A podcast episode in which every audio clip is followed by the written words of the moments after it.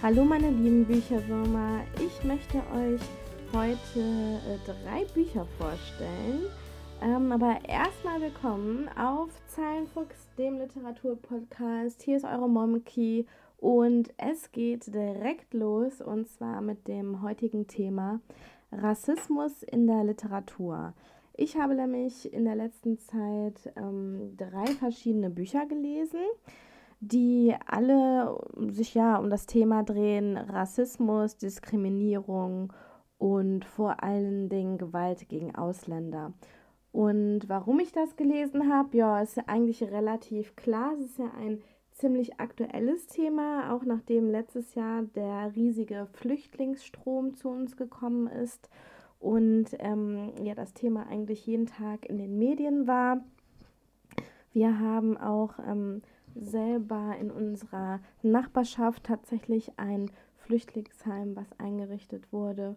Und mich hat einfach interessiert, wie das Thema in der Literatur aufgenommen wird, weil ich finde schon, dass Jugendliche, sowohl aber auch Erwachsene, sich mit dem Thema beschäftigen müssen, sensibilisieren ähm, müssen und sich auch informieren müssen, weil ich der Meinung bin, dass die Medien viele Vorurteile streuen und auch ähm, verstärken.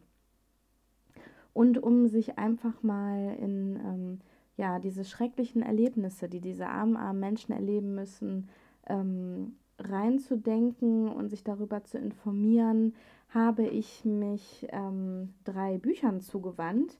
Und zwar einmal Martin Schäuble Entland aus dem Hansa Verlag.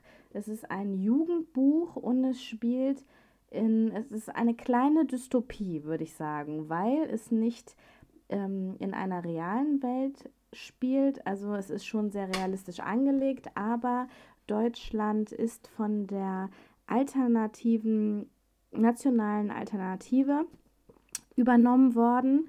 Das ist eine ähm, ja, politische Partei, die ähm, nationalsozialistisch veranlagt ist.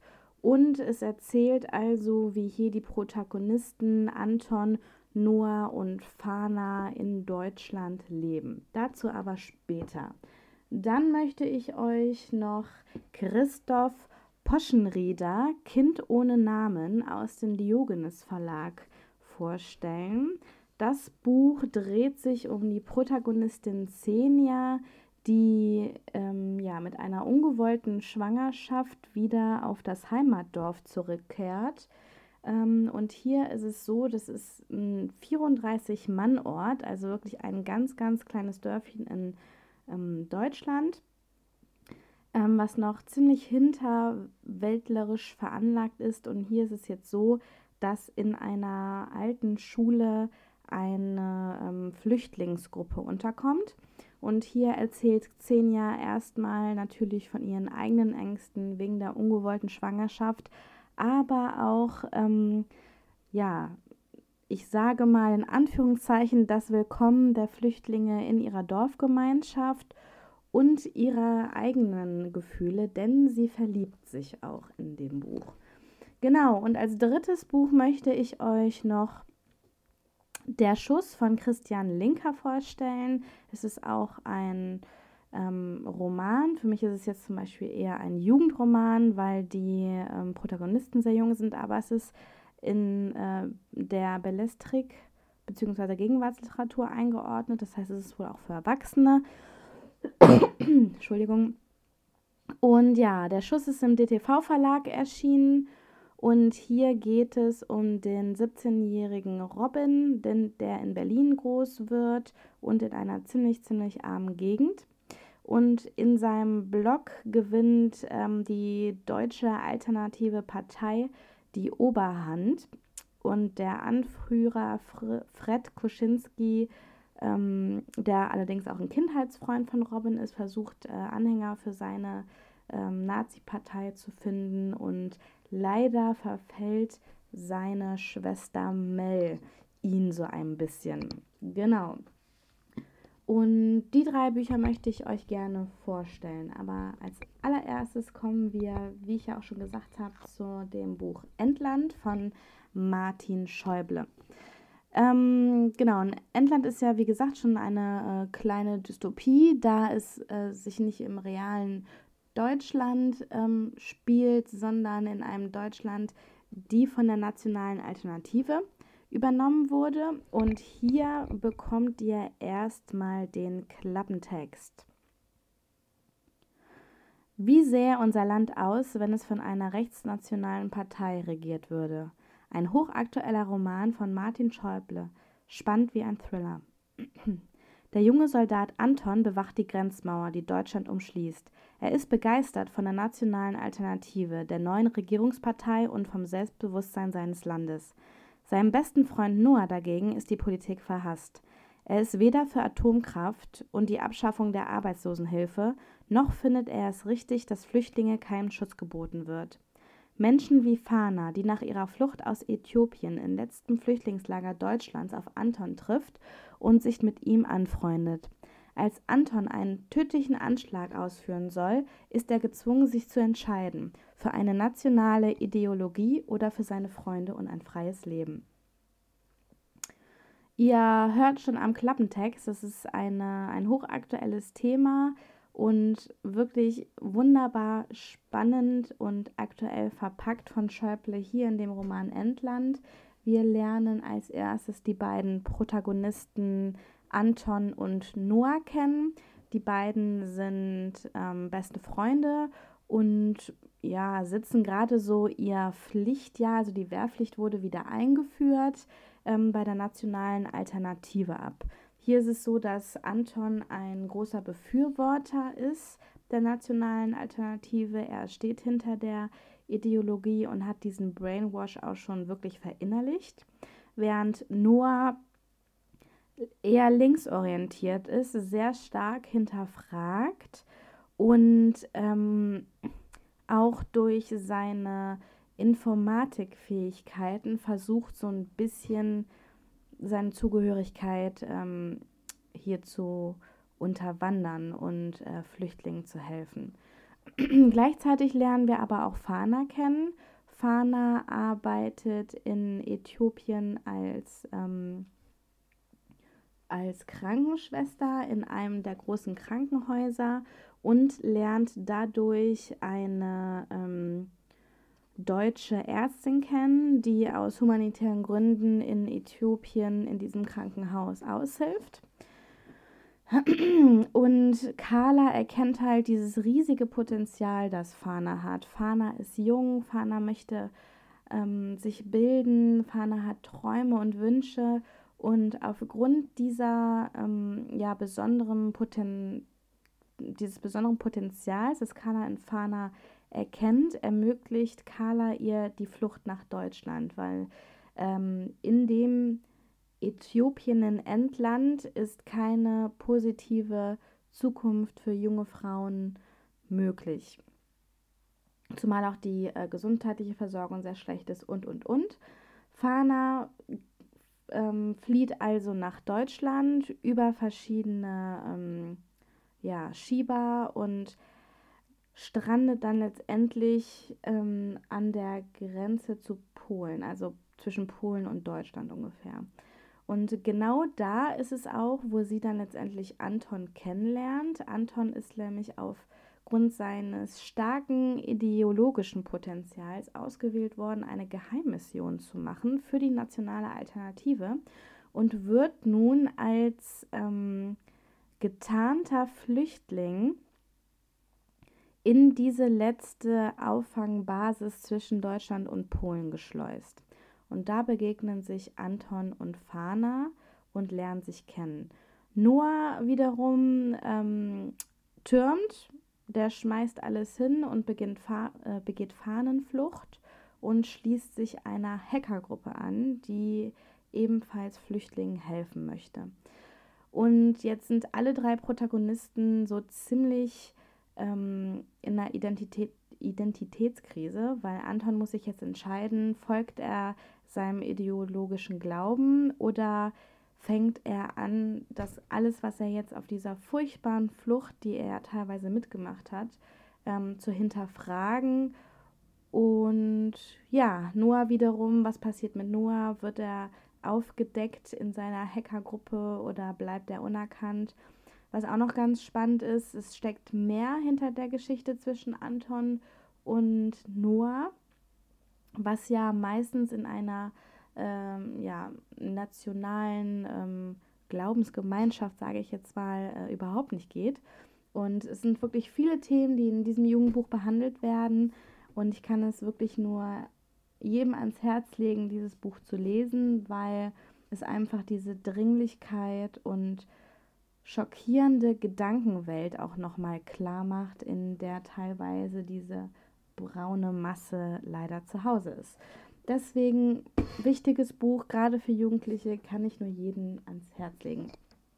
Schön finde ich auch, ich durfte Martin Schäuble ja auch auf der Frankfurter Buchmesse letztes Jahr kennenlernen, ist, dass er wirklich sich diesem Thema absolut verschrieben hat. Also er ist nicht nur ähm, im rechten Milieu unterwegs gewesen, um zu recherchieren. Er war auch zum Beispiel in Äthiopien, hat sich da die sanitären äh, Bedingungen angeschaut, um wirklich für sein Buch gut zu recherchieren.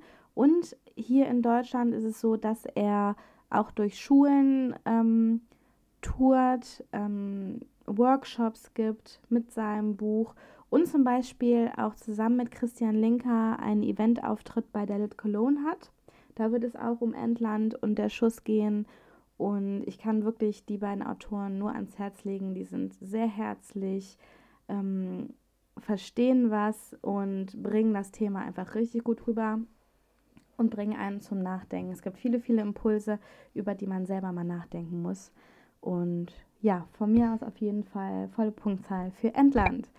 So, kommen wir zum nächsten Buch und zwar Christoph Poschenrieder, Kind ohne Namen aus dem Diogenes Verlag.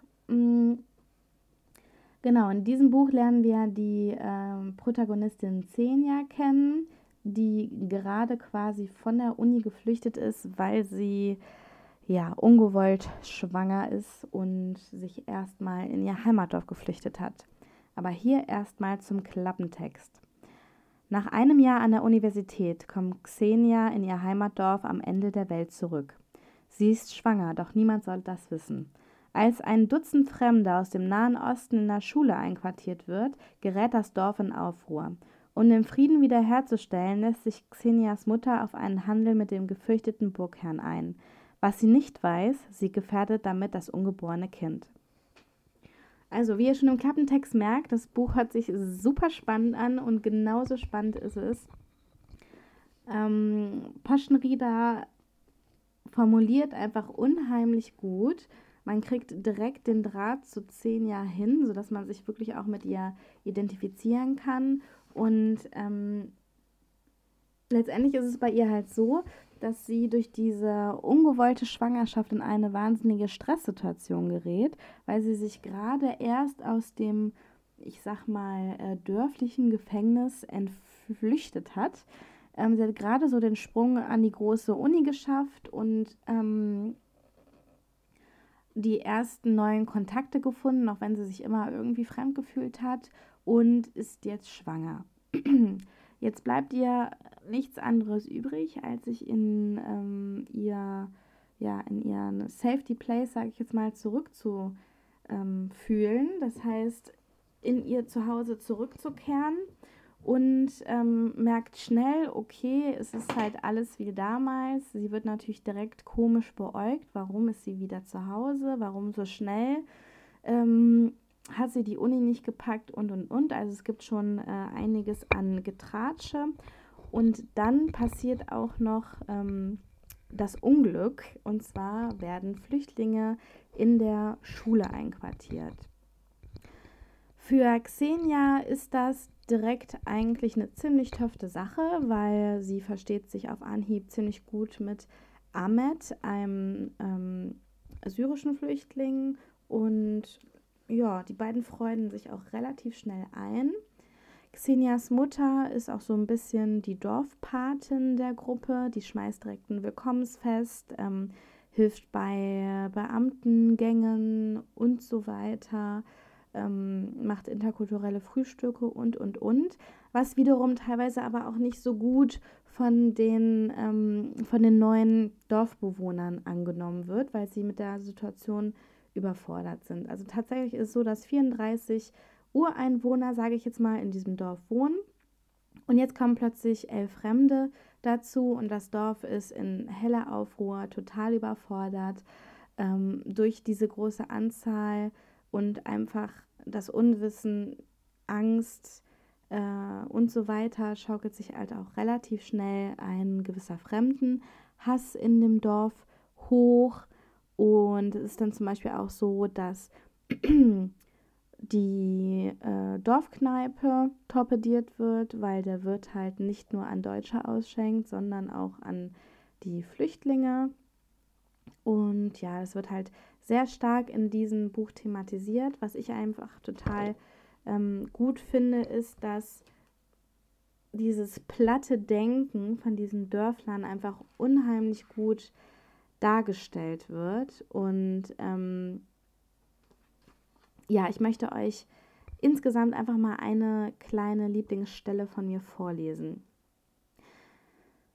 Vielleicht mache ich das doch noch, das mit dem Imbiss. Das Angebot werde ich dann erweitern müssen. Falafel, Hummus, Couscous.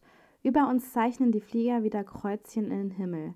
Stimmt, mit der Richtung, mit der richtigen Karte kann man uns finden. Aber niemand außer mir kennt diese Schatzkarte, obwohl sie jeder besitzt, der Augen hat. Was nicht versteckt ist, wird auch nicht gesucht. Ich liege im Gras und kann es kaum glauben. Vor acht, neun Wochen habe ich noch im Seminar gesessen, ahnungslos in jeder Hinsicht. Vor mir nur die große graue Zukunft. Keine Ahnung, wie und wo, jedenfalls nicht auf dem Dorf. Und gewiss ohne Kind. Zu Beginn meines zweiten Semesters analysierten wir eine alte Novelle, die ich schon auf dem Gymnasium lesen musste, die mich nicht schlafen ließ und, wenn doch, mir böse Träume brachte. Es geht darin um Gut gegen Böse, Frömmigkeit gegen Sünde, Liebesleben, Wollust, Ausschweifung, Hochmut, Pfui, gottesfürchtiges Leben, like. Im Seminar mussten wir uns dazu noch durch Sekundarliteratur fressen, eine reine Qual. Die Polygnese des Bösen in einer dualistischen Welt, Arten der Mensch-Tier-Verwandlung, der Teufel, Selbstopfer und Taufe, Fremdverwaltung der Fremden. Schon bald meuterten wir gegen unseren Seminarleiter, einen sympathischen mittelalten Dozenten, wie er uns mit dieser aus der Zeit gefallenen Lektüre die wertvolle knappe Zeit stehlen könne. Wir hätten schließlich keine 16 Semester bis zum Abschluss wie die Bummelstudenten früher. Und in den USA hätten seelisch traumatisierte Studenten, wie sie so etwas wie die schwarze Spinne lesen müssten, sofort die Uni verklagt. Er schob es auf den Professor, der die Leseliste zusammengestellt hatte, nahm die Lektüre dennoch, auch, dennoch aus dem Programm und fügte etwas trotzig hinzu, Früher oder später würden wir erkennen, wie aktuell das Werk in seinem Kern sei. Warten wir es ab, dachte ich damals, als damals sehr entspannt.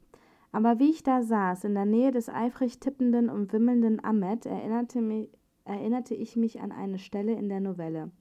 Da sinnierte ein alter Bauer, wie das wohl zuging, dass aus der fernen Morgenlande, wo das Menschengeschlecht entstanden sein soll, Menschen bis hierher kamen und diesen Winkel in diesem engen Graben fanden.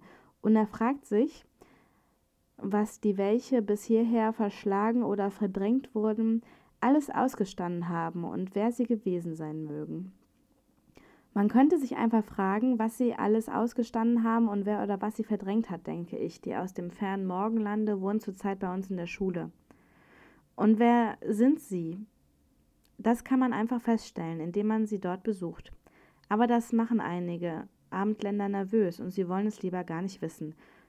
Sind möglicherweise doch keine Wilden, keine Vergewaltiger und auch keine Schmarotzer. Vielleicht war der von uns aus dem Seminar gemobbte Text doch nicht ganz ohne. Vielleicht hätten wir ihn doch bis zum bitteren Ende analysieren sollen. Vorbei, vorbei. Ich glaube nicht, dass ich jemals wieder an die Uni gehe. Ja, das fand ich ein richtig cooles Stück, muss ich sagen, weil hier ganz, also eigentlich der ganze Plot in so einer Seite zusammengefasst wird. Auf einmal Xenias, auf der einen Seite Xenias Schwangerschaft, auf der anderen Seite dieses, ähm, dieser Kampf mit sich selber, ja, ich sag mal, das Studium ähm, hinzuschmeißen und dann natürlich die neue Situation mit den Flüchtlingen, Ahmed als Freund und ähm, der Fremdenhass, der im Dorf entsteht. Ja, wie ihr seht, äh, die Sprache war auch sehr schön. Also ich, mir hat es vor allem Spaß gemacht, weil Poschenrieder wahnsinnig gut formulieren kann und auch so, dass man sich sofort in die Situation hineinversetzen kann. Es gibt auch immer wieder Situationen, wo ähm, Ahmed ähm, stark gefordert wird und er kann halt diese Angst und das Unverständnis auch von Ahmed teilweise deutschen ähm, Traditionen gegenüber richtig, richtig gut rüberbringen, sodass man auch selber versteht, warum überhaupt die Angst bei Ahmed entsteht. Und ja, es ist auf jeden Fall ein Erwachsenenroman. Es gibt viele Inhalte hier auch wieder und ja, auch ein Buch, was ich ähm, euch nur ans Herz legen kann. Zu, zu guter Letzt möchte ich euch noch Christian Linker, der Schuss, vorstellen. Und damit ihr da direkt in den Plot springen könnt, lese ich euch hier auch nochmal den Klappentext vor. Der Schuss. Raushalten ist keine Alternative. Der 17-jährige Robin wird in seinem Wohnblock Zeuge des Mords an einem Anhänger der rechtsgerichteten Deutschen Alternativen Partei, deren Anführer Fred Kuschinski ein Kindheitsfreund von Robin ist.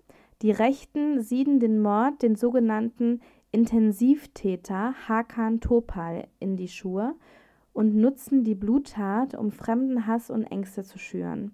Auch Robins Schwester Mel schließt sich der Bewegung an und besucht die täglichen Mahnwachen. Robin hat sich bislang aus allen Konflikten im Block herausgehalten. Jetzt aber weiß er, wenn er die Wahrheit ans Tageslicht bringen will, ist Wegschauen keine Option. Ja, Christian Linker transformiert uns in seiner Geschichte direkt in äh, die Berliner Slums. Ähm, Robin wohnt in einer sehr armen Gegend in Berlin und in seinem Blog ist Arbeitslosigkeit, Perspektivlosigkeit, Drogenabhängigkeit, ähm, Alkoholkonsum, Schlägereien, Gewalt in Familien an der Tagesordnung. Er kommt also aus einer richtig beschissenen Gegend und seine Schwester und er sind selbst Kinder einer schwierigen Familiensituation. Der Vater ist früh abgehauen, die Mutter ist, meine ich, tablettenabhängig oder alkoholabhängig, eins von beiden. Auf jeden Fall ähm, sind die beiden schon seit Ewigkeiten und drei Tagen auf sich alleine gestellt und in dieser grauen Welt ähm, alleine auf sich gestellt.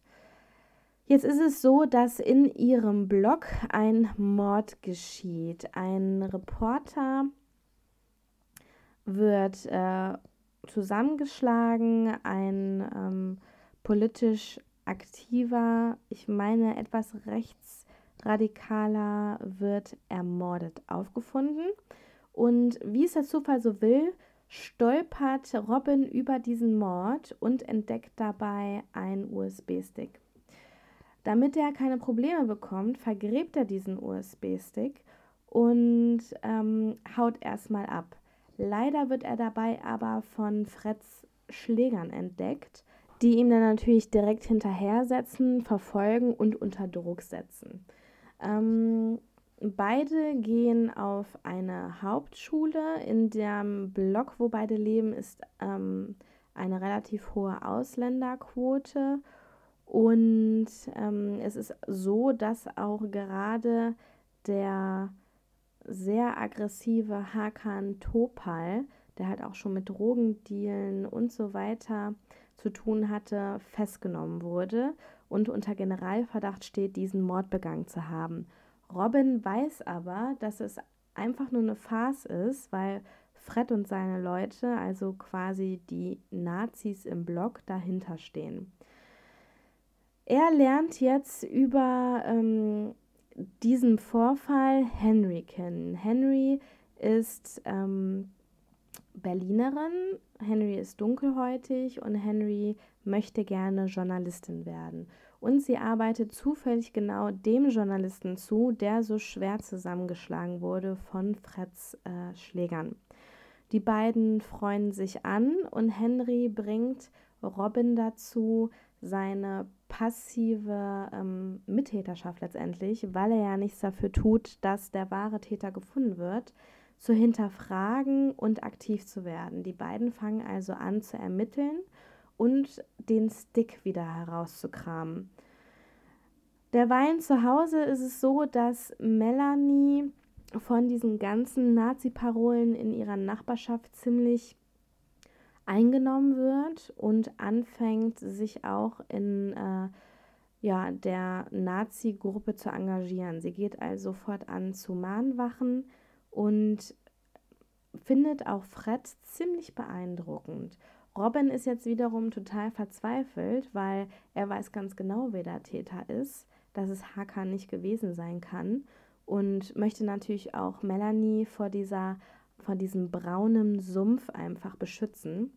Und ja, es fängt letztendlich an, ein richtiger Wettlauf gegen ähm, Gerechtigkeit zu werden. Also die beiden werden verfolgt, Henry und Robin werden körperlich angegriffen und äh, die beiden versuchen halt irgendwie den Fall aufzuklären und Fred und seine Schlägertruppe ähm, ja, letztendlich hinter Gittern zu bringen. Und ob die beiden das schaffen, ob Melanie aus der Gruppe herausgehalten werden kann, das erfahrt ihr im Rest von der Schuss von Christian Linker.